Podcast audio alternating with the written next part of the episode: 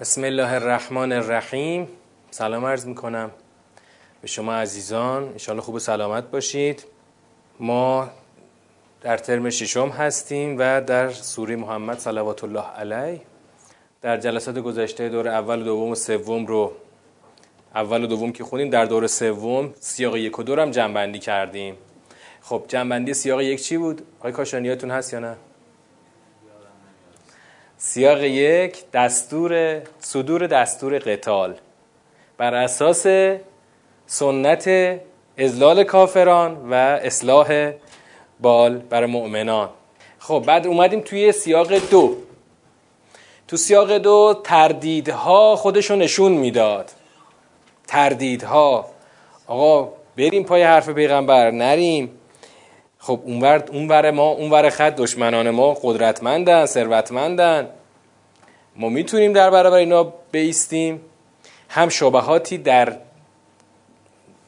عقل و وادی منطق اومده هم شبهاتی در دل.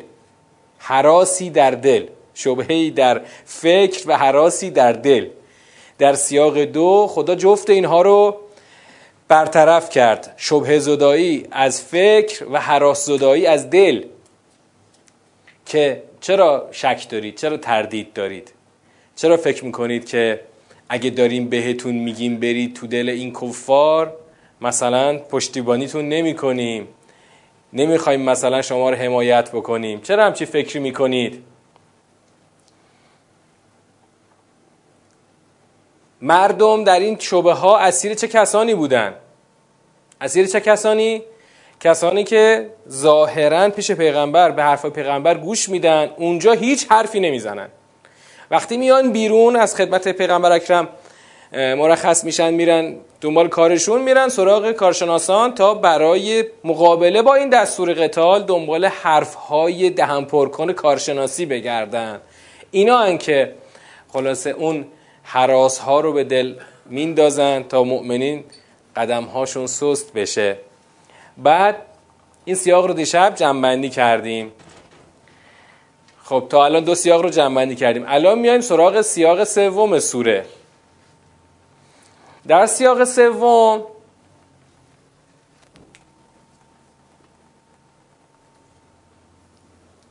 دیدیم که تو دور اول سوره دیدیم که تو سیاق سوم یک اتفاقهای افتاده بود قبلا. قبل اینکه سوره نازل بشه چه اتفاقاتی افتاده بود؟ یه عده‌ای گفتن که چرا یه سوره نمیاد که تا دستور قتال بده؟ ما منتظریم. هنوز که خلاصه خبری نیست و همه جا آرومه. ما هی منتظریم که دستور بیاد و گوش به فرمان توییم این همه لشکر آمده به عشق رهبر آمده. اما وقتی که دستور اومد یعنی همین سوره اومد همشون جا زدن و جا خالی دادن و گفتن نه اصلا جنگ طلبی به صلاح نیست. سوره با حکایت این عده در گذشته شروع شد. ببخشید سوره میگم. این سیاق سوم. یقول الذین آمنو لولا نزلت سورتون. اما وقتی که سوره محکمی بیاد که ذکر فیه القتال می‌بینی که مثل آدمایی که انگار مرگشون رسیده و از ترس مرگ دارن قالب توهی می‌کنن اینا حالت قشبشون دست میده.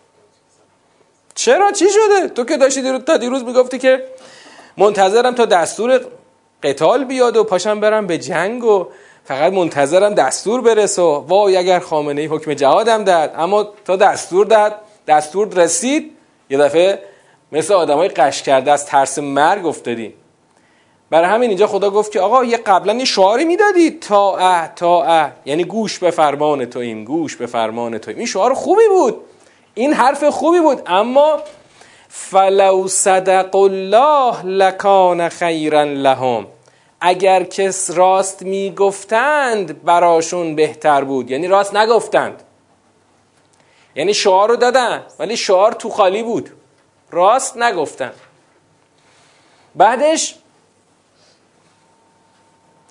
خداوند یک هشدار بسیار جدی داد. هشدار چی بود؟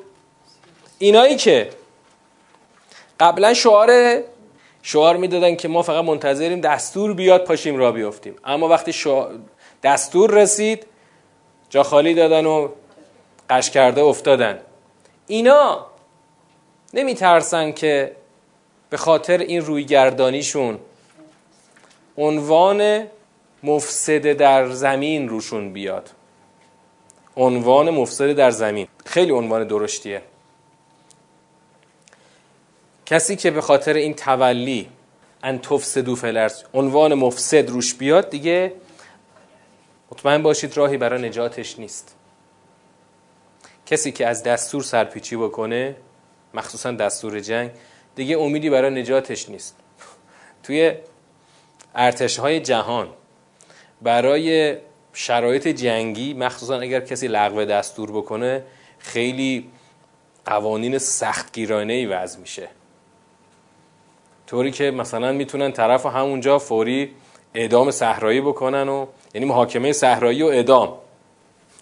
و البته تو جبهه اسلام همه چی منطق داره. تو جبهه های دنیای کفر این دست قوانین سختگیرانه در موقع لغو دستور خیلی شدیده خیلی واقعا شوره. شوره. من مثلا در وقایع جنگ دوم نوشتن که مثلا طرف یه دستور خیلی ساده رو سرپیچی کرده بود. نه یه دستور که آقا پاشو برو به جنگ. همونجا گذاشتن سینه دیوار رو خلاصه سوراخ سوراخش کردن. بعد یعنی تبدیل شده به یه رویه. از این وقایع تو جنگ دوم زیاد نقل شده. ولی تو جبهه اسلام نه. دلیل روشن پشتشه. اگر کسی هل اسیتم ان تولیتم ان تفسدوا فی الارض. اگر کسی تولی بکنه از دستور جنگ و قتال این آدم عنوان مفسد روش میاد. اینجا خدا نگفته ما میکشیمتون همونجا خلاصه اعدام صحرایی می‌کنیم تیربارونتون می‌کنیم. نه گفته که خدا لعنتشون می‌کنه کر و کورشون می‌کنه. لعنت می‌کنه کر و کور می‌کنه. یعنی کلا دیگه گوش و چشم می‌بینه میشنوه اما چیزی نمی‌فهمه. مشکلش این میشه کسی که از اون دستور بخواد سرپیچی بکنه. بعدش در سیاق در فراز سوم سیاق سوم ببین این فراز اول این دوم اون بالا دوباره میپیچه میاد بالا. فراز سوم سیاق. در فراز سوم خدا میاد سراغ ریشه یابی و این ریشه یابی خیلی وجه مهمی از این سیاقه. ریشه یابی رو خوب باید دقت بکنید. چون تا الان ببین تو یک و دو چی داشتیم؟ تو یک و دو و سه. در سیاق یک اصل دستور. سیاق دو تردیدها و در واقع تردید زدایی شبه زدایی حراس زدایی بود. اینجا تقریبا حرف کامل میشه. سیاق سه وارد چی شد؟ مواجهه سران سیاسی کشور با این دستور. همون که پاشو رفتن پیش کارشناسان برای اینکه حرفهای کارشناسی تو جامعه به ظاهر کارشناسی پخش کنن که چی میشه. پس این اما الان تو سیاق چهار خدا طبیعتا باید بیاد سراغ چی؟ ببین اصل دستور. تردید زدایی. تو سومی هم آغاز مواجهه جریان های سیاسی. تو سیاق چهار خدا می‌خواد بیاد سراغ آسیب شناسی و ریشه یابی این مخالفت ها چرا اینها میان سراغ مخالفت های جدی؟ تو سیاق قبلی فرم مخالفت چی بود؟ فرمش. بریم سراغ کارشناسان. اما الان خدا میاد سراغ اون نهان دل. اونجا چه خبره که شما الان نمی‌خواید بیاید پای دستور؟ اولین گزینه چی بود؟ افلا یتدبرون القرآن. آیا در قرآن تدبر نکرده؟ یعنی گزینه اول اینه که اصلا بگن ما نمی‌فهمیم. ما نمی‌فهمیم خدا چی میگه. خب اگر نفهمی راهش اینه که تدبر کنی. با ابزار تدبر بفهمی که خدا چه گفت. همیشه یکی از تعاریف توصیفی بهتره بگم. همیشه یکی از تعاریف توصیفی برای تدبر چیه؟ نه تعریف لغوی. تعریف توصیفی. تدبر چیست؟ ابزاری است. آچاره. آچار. هر چیزی یه آچاری داره. جب ابزار رو زیاد کار کردید نه؟ مثلا آقای فرجی زیاد کرد منم خیلی اهل جب ابزارم. من تو جعبه ابزار سعی می‌کنم همه آچارا رو داشته باشم. بازم یه آچار نداشتم با آقای فرجی گفتم تو اینو بیار. یه بکس مخصوص می‌خواستم برای سپایه نداشتم. هر چیزی یه آچاری داره. تدبر آچار چیه؟ آچار فهم کلامه. نه فقط برای قرآن. تدبر ابزار فهم کلامه. یعنی اگر کسی بگه آقا من نمی‌فهمم این کلام چی میگه میگم خب آچار بنداز بازش کن می‌فهمی چی میگه؟ تدبر برای هر چیزیه. مثلا یه مثالش اون جلسات خیلی قبل کی بود اون جلسات خیلی قبل؟ از بین شما شاید فقط آقای فرجی بودن. من مثالش رو گفتم به چی؟ اگه بخوایم روی فیلم مثلا این آچار رو بندازیم این آچار که مثلا بشین یه فیلم رو تماشا کنی. تدبر اونجا یعنی چی؟ یه فیلم بشینی پای یه فیلم فیلم رو از اول تا آخرش نگاه بکنی. یا یه سریال. سریال راحتتر میشه مثالش رو گفت. آقا سریال. اگر شما همه این قسمت های هر کدوم از این قسمت های سریال رو بگیری یه پاراگراف. اینا رو همه رو ببینی. تو ذهنت خود به خود چیده میشه قصه. تا اون قسمت آخر که دیدی دیگه قشنگ نمای کلی سریال تو ذهنت نقش بسته. تو خود به خود تدبر کردی. روی فیلم تدبر خود به خوده. رو متن خود به خود نیست. بعد خود این کار انجام بدی. چون متن کلامه کلمه و جمله و پاراگرافه. این کار باید خودت انجام بدی. یا تو مثال قالی که همیشه گفتم. تدبر توی این دیدن قالی چیه؟ همین که بتونی یک نقشه ای از این قالی تو ذهن خودت ترسیم کنی. یعنی یه نقشه تحلیلی یا نه فقط یه تصویر که تو شبکیه چشم تشکیل میشه نه. اونو که یه بچه که چشم روز اولم که چشم باز کنه تصویر این قالی تو شبکیه ذهنش نقش میبنده. اما نمی‌تونه تحلیلش بکنه. اما من اگه اینو تحلیل کنم خب این قالی تقارن داره هم طولی هم ارزی. مثلا از چند تا رنگ تشکیل شده. اگه خیلی دیگه قالی شناس باشم مثلا میگم این نقشه مثلا تورنج کاشانه مثلا. مثلا هر جای اسمایی داره این نقشه ها اون دیگه مثلا چی میشه؟ دیگه نه کار تخصصی میشه. اما من که مثلا کارم قالی نیست ولی می‌تونم. حتی بدون اینکه قالی شناس باشم می‌تونم بگم ببین این قالی. خب تقارن داره بعد یه حاشیه داره چند تا شمسه داره بین شمسه وسطی با شمسه کناریان با شمسه های کوچولو کوچولو پر شده. می‌تونم یه ساعت درباره نقشه قالی صحبت کنم. آقا من دارم تدبر می‌کنم تو این قالی. این کار همه می‌تونن بکنن یا نه؟ آره. آقا اصلا شما لازمه مثلا زبان قالی بافنده قالی رو بدونی. زبانی که اینجا الان بین من و این هست همین نقش و نگارای قالیه تو فیلم هم همینطور. زبان بین شما و اون کارگردان فیلم چی؟ حالا زبان فیلم رو یه موقع می‌دونی یه موقع هم نمی‌دونی. حتی اگه یه فیلمی مثلا خیلی فیلم دیدی گفتار نداره. مثل همون مستندی که گفتم ببینید. گفتار نداره. مستند در واقع فقط موسیقیه. از توالی تصویرها برای شما مفهوم می‌سازه. زبان شما با کارگردان زبان مشترک شما چیه اونجا؟ تصویره. توالی تصاویر. اون میشه تدبر شما تدبیرش رو کارگردان کرده. تدبر اینه که من بشنم اونو ببینم. اینجا اگر طرف بگه من نمی‌فهمم خدا چی میگه میگم خب تد ابزار تدبر رو بنداز روی این کلام. آچار باز پیچو باز می‌کنه می‌فهمی دیگه. ابهامی نداره پیچش باز میشه. قشنگ معلوم میشه کلام داره چی میگه. تو این سوره کلام خدا روشنه. کلام خدا این که باید برید با جبهه کفار قتال کنید. اونم به خاطر اینکه کفار بر مسیر باطل هستند و شما بر مسیر حق هستید. مفهومه بعد مثلا خب خدایا تردیدامون چیکار کنیم؟ تردیداتون هم اینطوری برطرف کنید. میشه سیاق دو.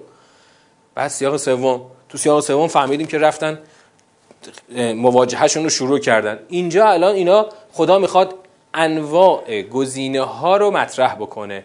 تو اون ریشه یابی. چرا اینا رفتن سراغ اون کارشناسان که بخوان حرفای ظاهرا خوشگل بزنن برای مقابله با فرهنگ جهاد. اولین گزینه اینه که واقعا نفهمیدن. مثلا نفهمیدیم بریم اینیم که مهازا قال آنفا یعنی واقعا سوالشون این باشه که نفهمیدیم چی گفت.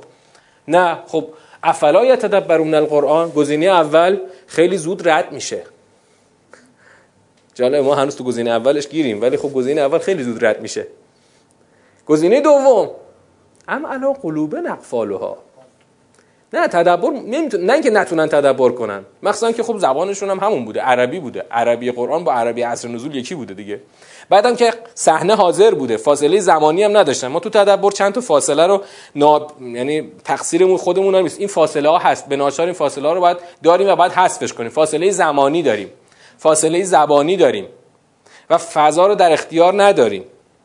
اونا هیچ کدوم مشکلات رو نداشتن. زبانشون کاملا یکی بوده. زمانشون که هم عصر بودن و دیگه چی؟ کاملا در متن قضیه بودن. یعنی خود پیغمبر اکرم مثلا رفته روی منبر داره در این باره صحبت می‌کنه. یعنی هیچ ابهامی دیگه باقی نمیمونه. پس برای همین خیلی زود گزینه اول از میز از دایره حذف میشه. گزینه دوم علا قلوب نقفالها قفل نه یعنی تدبرم می‌کنن ولی به خاطر قفل بر قلب نمی‌تونن. نمی‌تونن. بفهمن یعنی نمی‌تونن حزم کنن. نمی‌تونه حزم بکنه. یعنی چی آقا؟ پاشیم بریم بجنگیم. آخه کدوم؟ کدوم عاقلی الان پا میشه را بیفته زندگی رو ول کنه بر دنبال جنگ که مثلا شما بخواین چیکار کنی یه بارم گفتم که ما اصلا رو کلمه تدبر نمی‌خوایم دعوا کنیم. آقا ضرورت فهم جامع قرآن. حالا تدبر همون فهم جامع قرآنه. وگرنه با بخوایم البته گفتم تو جلسه اول اول اول اول ترم یک توضیح دادم که ببینید فهم جامع یک مفهوم خیلی روشنه. فهم جامع یعنی اینکه اینو آیه آیه نبینم. فهم جامع یعنی اینکه اینو گسسته نبینم پیوسته ببینم. گسستگی و پیوستگی مفهوم دوگانه است. شما یا یه متن گسسته می‌فهمی یا پیوسته می‌فهمی. گسسته میشه همینی که الان هست پیوسته میشه تدبر. دقیقا همینه. برای اینکه هنوز درک روشنی از فهم جامعه تو جامعه ما مخصوصا تو جامعه دینی ما وجود نداره. مثلا وقتی که تو علوم انسانی می‌خوان یک مقوله ای رو کالبد شکافی کنن اون همه قبول دارن که باید اون پدیده رو جامعه دید. ولی درباره درباره قرآن هزار تا مانع میاد جلوی ذهن افراد که این جامع دیدن زیر سوال میره که آقا اصلا جامع دیدن یعنی چی؟ قرآن پاره پاره است قرآن کشکوله. قرآن یه سری آیات از هم گسسته است. ما میگیم حکمت خدا اقتضا می‌کنه که پیوسته و حکیمانه صحبت بگه صحبت کنه. وقتی میخونیمش پیوسته می‌خونیم اون وقت یک نقشه ترسیم میشه. این نقشه که ترسیم میشه ما رو به هدف میرسونه. وگرنه شما این آیات رو جدا جدا بخون از کل سوره پیامبر کدوم آیش فقط میمونه؟ همون ان تنصر الله ینصر کن و یوسف کن همین هیچ دیگه نمونه بقیه‌اش هم چی به دردمون نمی‌خوره. با چیکار کنیم مثلا؟ بریم مثلا منبر بریم باش. باش چیکار کنیم؟ بریم دشمن رو جبهه دشمن رو فتح کنیم. هیچ کاری نمیشه باش کرد. همیشه هم گفتم تو باز همون تو مثال قالی مثل این بعضی از این گل کوچیکای قالی میمونه. این ریزاش مثلا اون ریزا گوشه‌هاش. شما اینو یه عکس بگیر درشتش کن. بنداز رو این دیوار. قشنگه؟ اون قشنگ نیست اصلا. اصلا قشنگ نیست. این باید تو نقشهش با همه ظرافت ها دیده بشه تا این بتونه کار بزرگی انجام بده. یه نقشه زیبا درست بکنه. الان توی گام چهارم سوره وقتی این آیه افلا یتدبرون داریم می‌بینیم دقیقا کجای نقشه قرار داریم؟ در موقعیت کالبد شکافی دلایل اون مخالفت هایی که تو سیاق قبل دیدیم مخالفت هایی که با ظاهر حرف کارشناسی داره به خورده ملت داده میشه. دلیل واقعیش چیه؟ اون دلیل اصلیش چیه؟ اولین گزینه اینی که در قرآن تدبر نکردن. سریع گزینه رفت کنار. چون این گزینه رو خدا اصلا قبول نمی‌کنه. میگه خب من صحبت کردم تو هم بفهم دیگه. به همین سادگی میره میره, میره کنارا. چرا میره کنار؟ خدا میگه من گفتم تو هم این کلامو می‌فهمی؟ نمی‌تونی بگی نمی‌فهمم. آدم کودن و نادان نافهم که نیستی که. آدم هوشیاری. می‌فهمی؟ من گفتم بری پاشید برید با دشمن بجنگین چرا میگی نمی‌فهمم؟ پس این گزینه سری رفت کنار. یه بار درباره این یه توضیح کوتاهی دادم. تو نگاه رایج این آیات منفصل رو هر کدوم یه عنوان میاد. بعد این آیات منفصلی که از نقشه در اومده می‌خوایم حالا دوباره از توش نقشه بکشیم بیرون. یه بار نقشه زدایی کردیم. حالا می‌خوایم دوباره ازش یه نقشه بکشیم. در نمیاد آقا. هر چی می‌کشی در نمیاد. چون قبلا نقشهشو گرفتی. می‌خوای درباره یه موضوعی صحبت بکنی. مثلا من گفتم هر کی تونست تو قرآن این موضوع رو در بیاره. خدا نظرش درباره فرهنگ افاف و حجاب چیه؟ این موضوع. شما با نگاه منفصل سر تا ته قرآن رو ده بارم شخم بزنی هیچی توش در نمیاد. جز دو سه تا آیه سوره نور و سوره احزاب هیچی توش در نمیاد. اما وقتی با نگاه منسجم میری سراغ قرآن این موضوع کل سوره نور ده صفحه همینه. بعد از ترمیشش وارد سوره نور میشیم ان ده صفحه همینه. خدا خدا فرایند حجاب رو ترسیم کرد تو سوره نور. فرایند. مراحل داره 6 تا مرحله داره زیرساخت داره زیرساختاشو باید بری بسازی فرهنگ سازی می‌خواد. خب اینا رو هیچ کدومش ما اصلا هنوز در مرحله بدوی تصور نیستیم. چه برسه تصدیق. حالا حالا راه برده مثلا همون بند دوم راه برده جهاد چیه؟ کل سوره پیامبره. راه برده جهاد.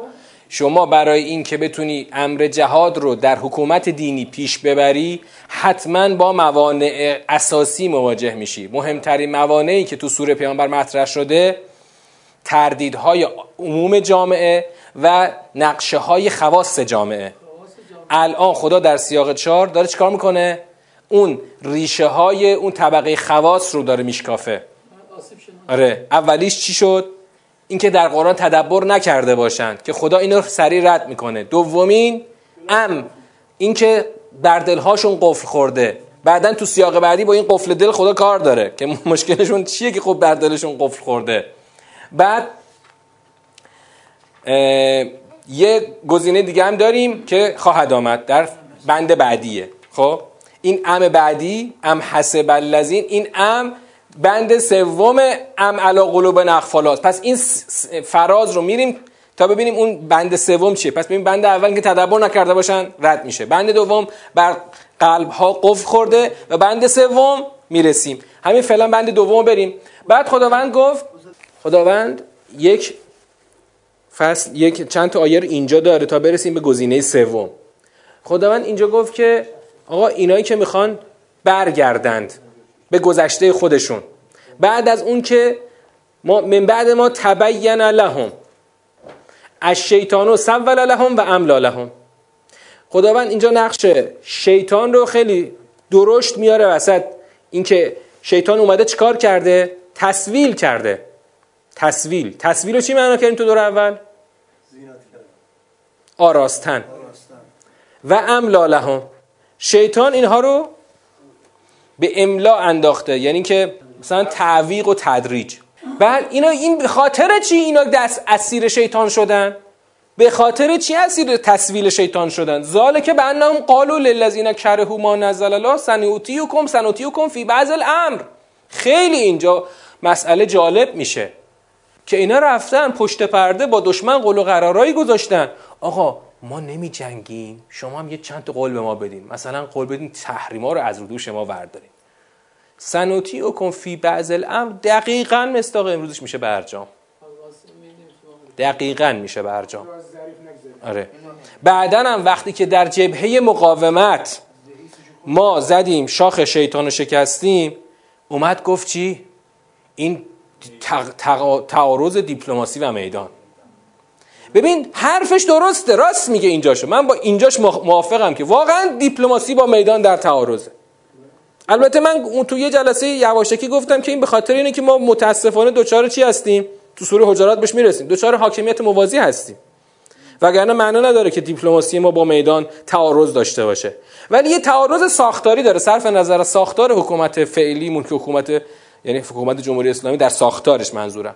صرف نظر از تعارضات ساختاری درون جمهوری اسلامی. این تعارض یه جورهای بنیادیه. بنیادیش کجاست؟ بنیادیش اونجاست که واقعا یه دی پیرو اون نظر هستن که باید بریم در یه چیزایی ببندیم با دشمن. توافق کنیم به قول خودشون برد برد کنیم. سنوتی و کنفی بعض الامر یعنی اینکه ما میایم آقا ما جلو رهبرمون می‌گیریم. خب؟ تو هم از اون ور مثلا سر شیر شل کن بذار خود پولای ما بیاد تحریما رو وردار نمی‌دونم فلان فناوری رو به ما بده نفت ما بذار راحت فروش بره. از این حرفا. که خدا واقعا من میگم اگه دشمنان ما یه خورده هوشیارتر و هوشمندتر بودن اجازه میدن یه خورده سر شیر رو شل کنن یه خورده بیاد. اینو بدتر سفترش کردن. البته یعنی اگر شل می‌کردن این سنوتی و فی بعض الامر اون وقت کار می‌کرد. بله اون وقت کار می‌کرد. اون وقت می‌گفتن گرهی که شما نتونستید باز کنید ما رفتیم بازش کردیم.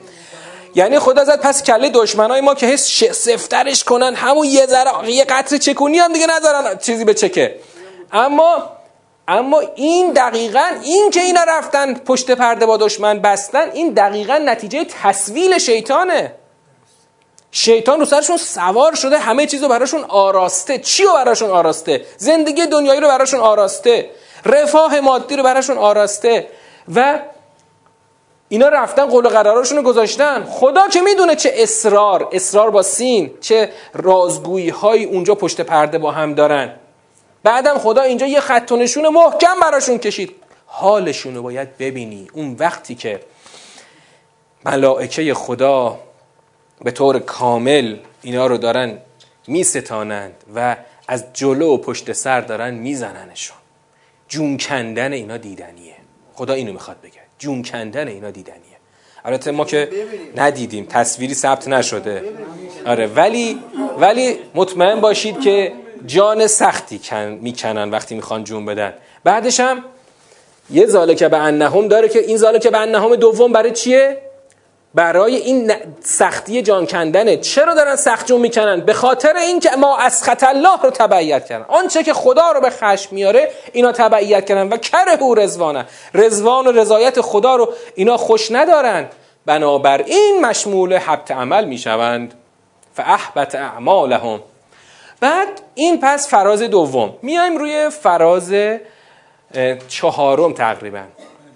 آره این میشه فراز چهارم. چون تقریبا این سیاق چهار فرازه.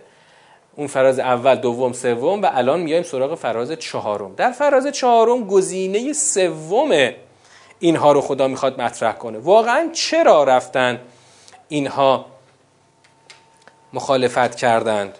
تدبر نکردن رو خدا رد کرد. ام علا قلوب اقفالها گزینه دوم بود. ام حسب الذین فی قلوب مرض ان لن یخرج الله ازغانهم یا یه پندار یه پندار. ببین گزینه دو اینجا رد نمیشه که بیایم سراغ گزینه سه. یه جوری گزینه دو با سه کنار همه. ام حسب الذین فی قلوبهم مرض ان لن یخرج الله ازغانهم یعنی یه گزینه دیگه یه گزینه چیه؟ گزینه آره درونی این هاست. که اینا واقعا فکر کردن خدا امیال دنیا گرایانه اینها رو بیرون نمیریزه. حب شدید اینها رو به دنیا بیرون نمیریزه که بعدا تو سیاق بعدی سیاق پنج خدا نحوه بیرون ریزی این هم توضیح میده. اونجا خدا چجوری بیرون میریزه؟ تو سیاق پنج الان می... نمی‌دونم می‌رسیم یا نه؟ تو سیاق پنج خدا چی میگه؟ میگه آقا در حالت جنگ نیستی اشکال نداره مال تو بده بیاد. بعد تو مال تو نمیدی بخل میورزی معلوم میشه که اون نرفتنت به جنگ برای مال دوستیت بوده. پس اینو تو سیاق بعدی هم خدا دوباره میاره. پس گزینه بعدی اینه که واقعا اینا هنوز حراس انگار نمیترسن که خدا این امیال مادی گرایانه و دنیا گرایانه اینها رو بیرون بریزه. برای همین خدا میگه من نمی‌خوام. اگر می‌خواستم به تو نشون می‌دادم در چهرهشون. اما خدا این کار این اراده رو نکرده که خدا نخواسته اینها در چهره شناخته بشن. فقط در لحن القول لحن القول رو چی معنا کردیم؟ پیچوندن کلام خدا. هر آیه ای رو بذار جلوی اینا یه جوری میپیچوننش که از توش جهاد در نیاد. هر آیه ای دیگه خود امام حسین از حرامن الشمس که رفته در راه خدا تیکه تیکه شده شهید شده امام حسین رو می‌ذاری تو جلوی میز اینا از توش مذاکره در میارن. این لحن القوله. لحن القول یعنی چی؟ یعنی حتی آشکارترین و رو بیینترین اون مظاهر دین رو اینا می‌تونن بپیچونن. خدا گفته برید جهاد. میگن نه. اینجا منظورش اون بوده که اون بوده که اون بوده. نه بنابراین الان اصلا به صلاح نیست ما از رو بر تبل جهاد بکوبیم. آره که بگن الان به هیچ وجه این صلاح ما نخواهد بود. بنابراین خدا نمی‌خواد خودش که اینا شناخته بشن. فقط خدا چیکار کرد تو سیاق؟ خدا نمی‌خواد با چهره شناخته بشن. خدا چیکار کرد؟ قشنگ چیکاوی کرد که اغراض درونی اینا چیه؟ برای چی خدا نمی‌خواد تو چهره شناخته بشن؟ و چرا خدا شاخص میده؟ برای اینکه آقا این حالا این اینا هر کی بودن. تموم شدن رفتن دیگه. 14 15 قرن پیش اینا کفاناشون پوسیده الان. هیچ ازشون باقی نمونده. حتما هیچ گوری هم ازشون هیچ نشانی ازشون باقی نمونده. اما الان چی؟ الان ما تکلیفمون چیه؟ آه تکلیف شما همین شاخص ها معیاراست دیگه. هر کسی که میاد با پیچوندن کلام خدا می‌خواد یه چیز دیگه ای در بیاره. شما برو پای حرف مرحوم بشین. در سالهایی که ایشون هنوز نماز جمعه می‌رفت تا پایان سال 88 ایشون نماز جمعه رو می‌رفت. خب از آیات قرآن به خوبی استفاده می‌کرد چون گفتم خودش تفسیر راهنما رو نوشته بود و بالاخره عنوان مفسر رو داشت به هر طریق. سرفصل دائمیش هم که عدالت بود. اما چرا از تو عدالتش دقیقا ضد عدالت در اومد؟ از باب لحن القوله. برای اینکه شما می‌تونی بدترین اغراض که خدا نگفته رو با پیچوندن کلام به کلام خدا بار کنی سوار کنی. اما بزرگترین مانع برای این کار چیه که لحن القول پیش نیاد؟ اگر مردم درک جامعی از قرآن داشته باشن لحن القول رو نمی‌تونن بشه دست دستاویز پیدا کنن. مردم اگر فهم جامعه داشته باشن هر کسی نمی‌تونه از راه برسه. یه آیه قرآن از جاش بکشه بیرون یه معنای دل بخواد خودش رو سوار کنه. این دیگه امکان نداره. انقدر چرا؟ چون دیگه نقشه خودش رو نشون میده دیگه. من همیشه گفتم این نقشه ایرانو بذار بچسبون رو دیوار. هر کی رد میشه مسلمون باشه بیدین باشه آتئیست باشه هر چی باشه. شک نمی‌کنه که نقشه ایرانه. خواص به خاطر اینکه سفره رنگینتری از دنیا دارن خب؟ اون ازغانشون هم شدیدتره. امیال دنیا گرایانشون شدیدتره. برای همینم تو پیچوندن کلام اینا متبهرترن. بله بله برای اینکه تأثیر گذارن تصویل شیطان روی اینا شدیدتر و قویتره. پس اگر بخوایم این سیاق چار رو بخوایم جمعبندی بکنیم اعراض بیمالداران از حکم قتال با کافران مانع راه خدا به رغم همراهی قبلی آنان با مؤمنان متقاضی جنگ. البته این عنوان رو بعدا استاد یه جوری تو تدریس یه جور دیگه اصلاحش کرد. این عنوان الان هنوز یه خود فاصله داره با اینی که گفتم. تو این سیاق خدا چیکار کرد؟ کالبد شکافیه کالبد شکافی دلایل مخالفت با حکم قتاله. یعنی سیاقی که دقیقا تشریح و آسیب شناسی عمقی از اینکه چرا اینا می‌خوان همراهی نکنن. همراه... در این سه تا گزینه که مطرح شد اینو خدا مطرح کرد. بعد یعنی در اول سیاق اون در واقع فرم بیرونیشونه که حالت قش کرده به خودشون گرفتن. بعدا در اینجا این رو خدا در این چهار فراز تشریح کرد. میایم سراغ سیاق پایانی. من اینی که از این سیر می‌فهمم. اینه که تمام ارهام همون پیوندهای انسانه دیگه پیوندهای اجتماعی انسانه. یعنی خدا داره انگار تهدید می‌کنه که با این تولی اینا اولا حکم افساد بیاد روشون و هم اینکه تمام ارتباطات و پیوندهای اجتماعیشون قطع بشه. خب؟ که نتیجهش چی میشه؟ یعنی با این با این تولی دیگه اینها به یک جایی بیفتن که هیچ پیوندی با اون جامعه خودشون نداشته باشن. یه جور مجازاته مثلا. یه مجازاتیه که در اثر تولی بخواد ایجاد بشه. اینو از سیر میشه فهمید. ما سیاق پنج وقت نمی کنیم امشب بخونیمش اما فقط یه اشاره بکنیم جلسه فردا شب سیاق پنج رو و کل سوره رو. یعنی یکی سیاق پنج یکی جنبندی کل سوره. ببینید تو سیاق پنج فکر می‌کنید می‌خواد چه اتفاقی بیفته؟ من از خود آیات نگم. من چارتای قبلی رو میگم. چارتای قبلی رو میگم. شما حدس بزنید سیاق پنج. یه بارم دورشو دور اول خوندیمشا شما حدس بزنید تو سیاق پنج قرار چه اتفاقی بیفته. ببین دور اول اصل دستور. دور دوم تردید زدایی شبه زدایی حراس زدایی. فر... سیاق سوم آغاز مخالفت ها آغاز مخالفت ها در سیاق چهارم آسیب شناسی و ریشه یابی مخالفت ها دور پنجم سوره می‌خواد تموم بشه. دو تا کار رو باید انجام بشه. یه نگاه هم بکنید اوپن بوک می‌تونید بگید تشریحش و تفصیلش برداشتم. الان اوپن بوک یه نگاهی کنید بگید. ببین من تک کلمه تک واژه نمی‌خوام ازتون. باید بگین آقا اگر این چهار گام این بوده حالا گام پنجم یه گام. ببین یه گام باید یک نقطه اتصالی به قبل و بعدش داشته باشه. چی؟ بله. کاملا درسته. ما در سیاق پنج دوباره احیا رو خواهیم داشت درمان رو خواهیم داشت. و یکی یعنی اول بگم اول جدا کردن جدا کردن مردم از این از دامن این جریان دنیا طلب هست. خب؟ و بعد دوباره بعد از جدا کردن احیا هست. مثل اینی که آقا یه جنازه ای رفته زیر ماشین افتاده مثلا اون جان واژان بره زیرش اینو بده بالا اول جنازه رو بکشم بیرون بعدا تازه بیایم چیکارش کنیم؟ احیاش کنیم. خب این اینه. باید ملت رو از چنگ این اول بکشی بیرون. اینا رو رسواشون کنی که اینجا رسوایی رو خدا فرمول رسوایی رو گفت. میگه یعنی. بعد دوباره چیکارشون کنی؟ احیاشون کنی.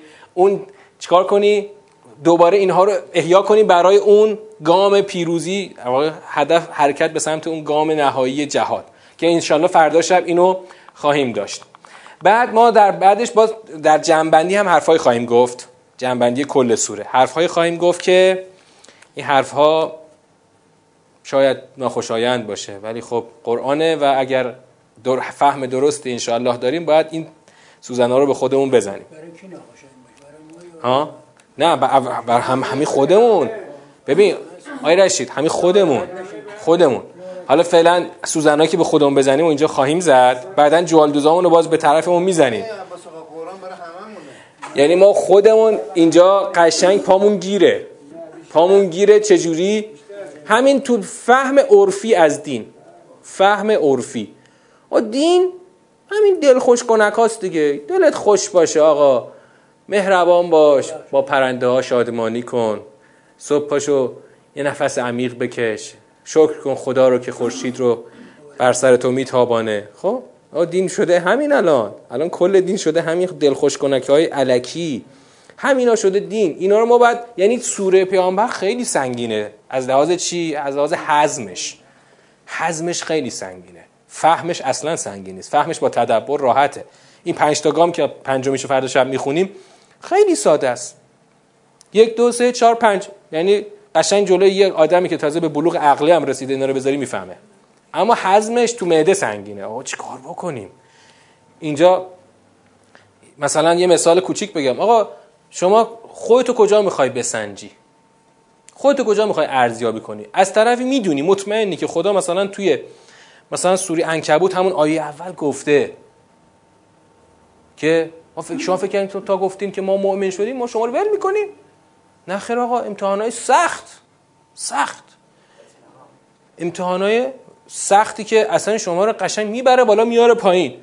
اون وقت توی این میدانهای سخت خدا میگه پاشو به دستور پاشو خودت برو تو دل میدان سخت. مثلا تو این میدان جنگ همه چی ممکنه پیش بیاد دیگه. اصلا ما رو مثلا اسیر کنن ما رو بکشن اصلا تو محاصره بیفتیم نه آبی نه غذایی. این اونجا اگه از قبل خودتو آماده نکرده باشی تو همینجا تو همین زندگی روزمره. اونجا حتما آدم کم میره. نه اینکه حتما ما, حتما ما در این عمرمون که جنگی خواهیم رفت. هر کسی در یک فتنه ای از نوع خودش درگیر خواهد شد. شک نکنید.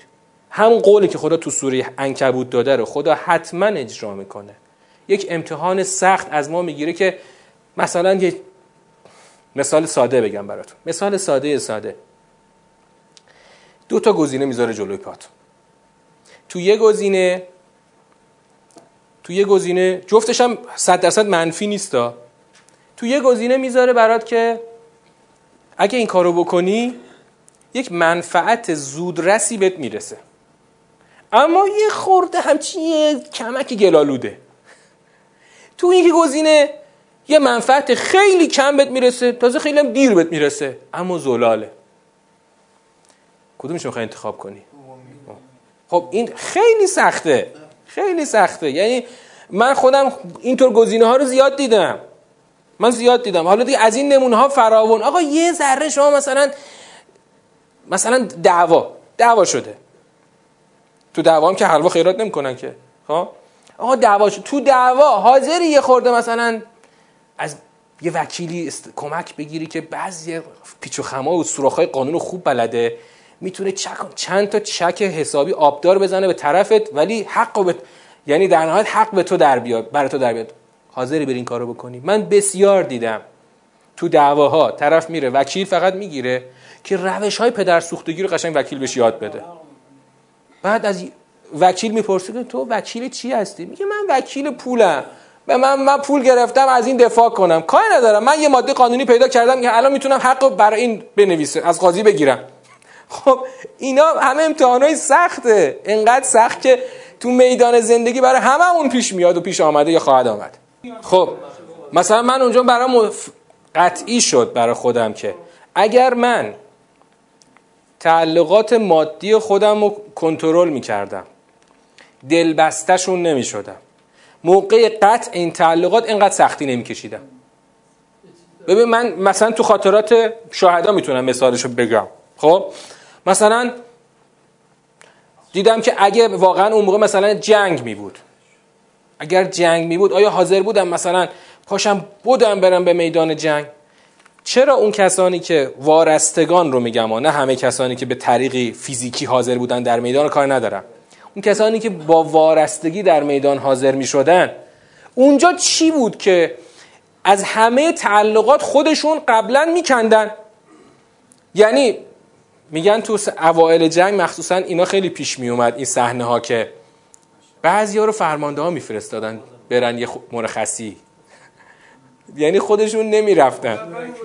بعد اما چرا این حالت ها کم شد؟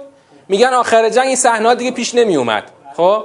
برای اینکه اون وارستگی ها کمتر شد. دلبستگی ها بیشتر شد. بله. ذاتا نیازمند هستیم.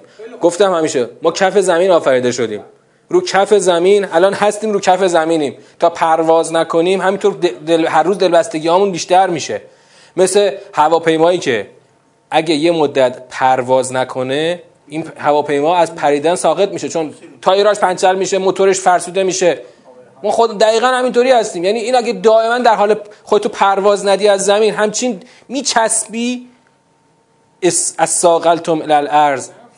بعد من ببین من وقتی که آیه صادق منش وقتی که مثلا خاطرات شهید بابایی رو وقتی که می‌خونم میگم که خب مثلا شهید بابایی 37 سالش که بود دیگه کلا ایشون در 37 سالگی سال 66 به شهادت رسیدن. بعد ما چند سالم بیشتر از شهید بابایی از خود عمر گرفتیم. اون وقت دلبستگی های ما کجا؟ روح آزادی مثلا شهید بابایی کجا؟ شهید بابایی؟ هر شب هر شب نه هفته حدودا دو بار یا سه بار با شهید اردستانی به همراه همین آقای دوشن می‌رفتن اونجا دعای کمیل میخوندن. تک و تنها. در تاریکی.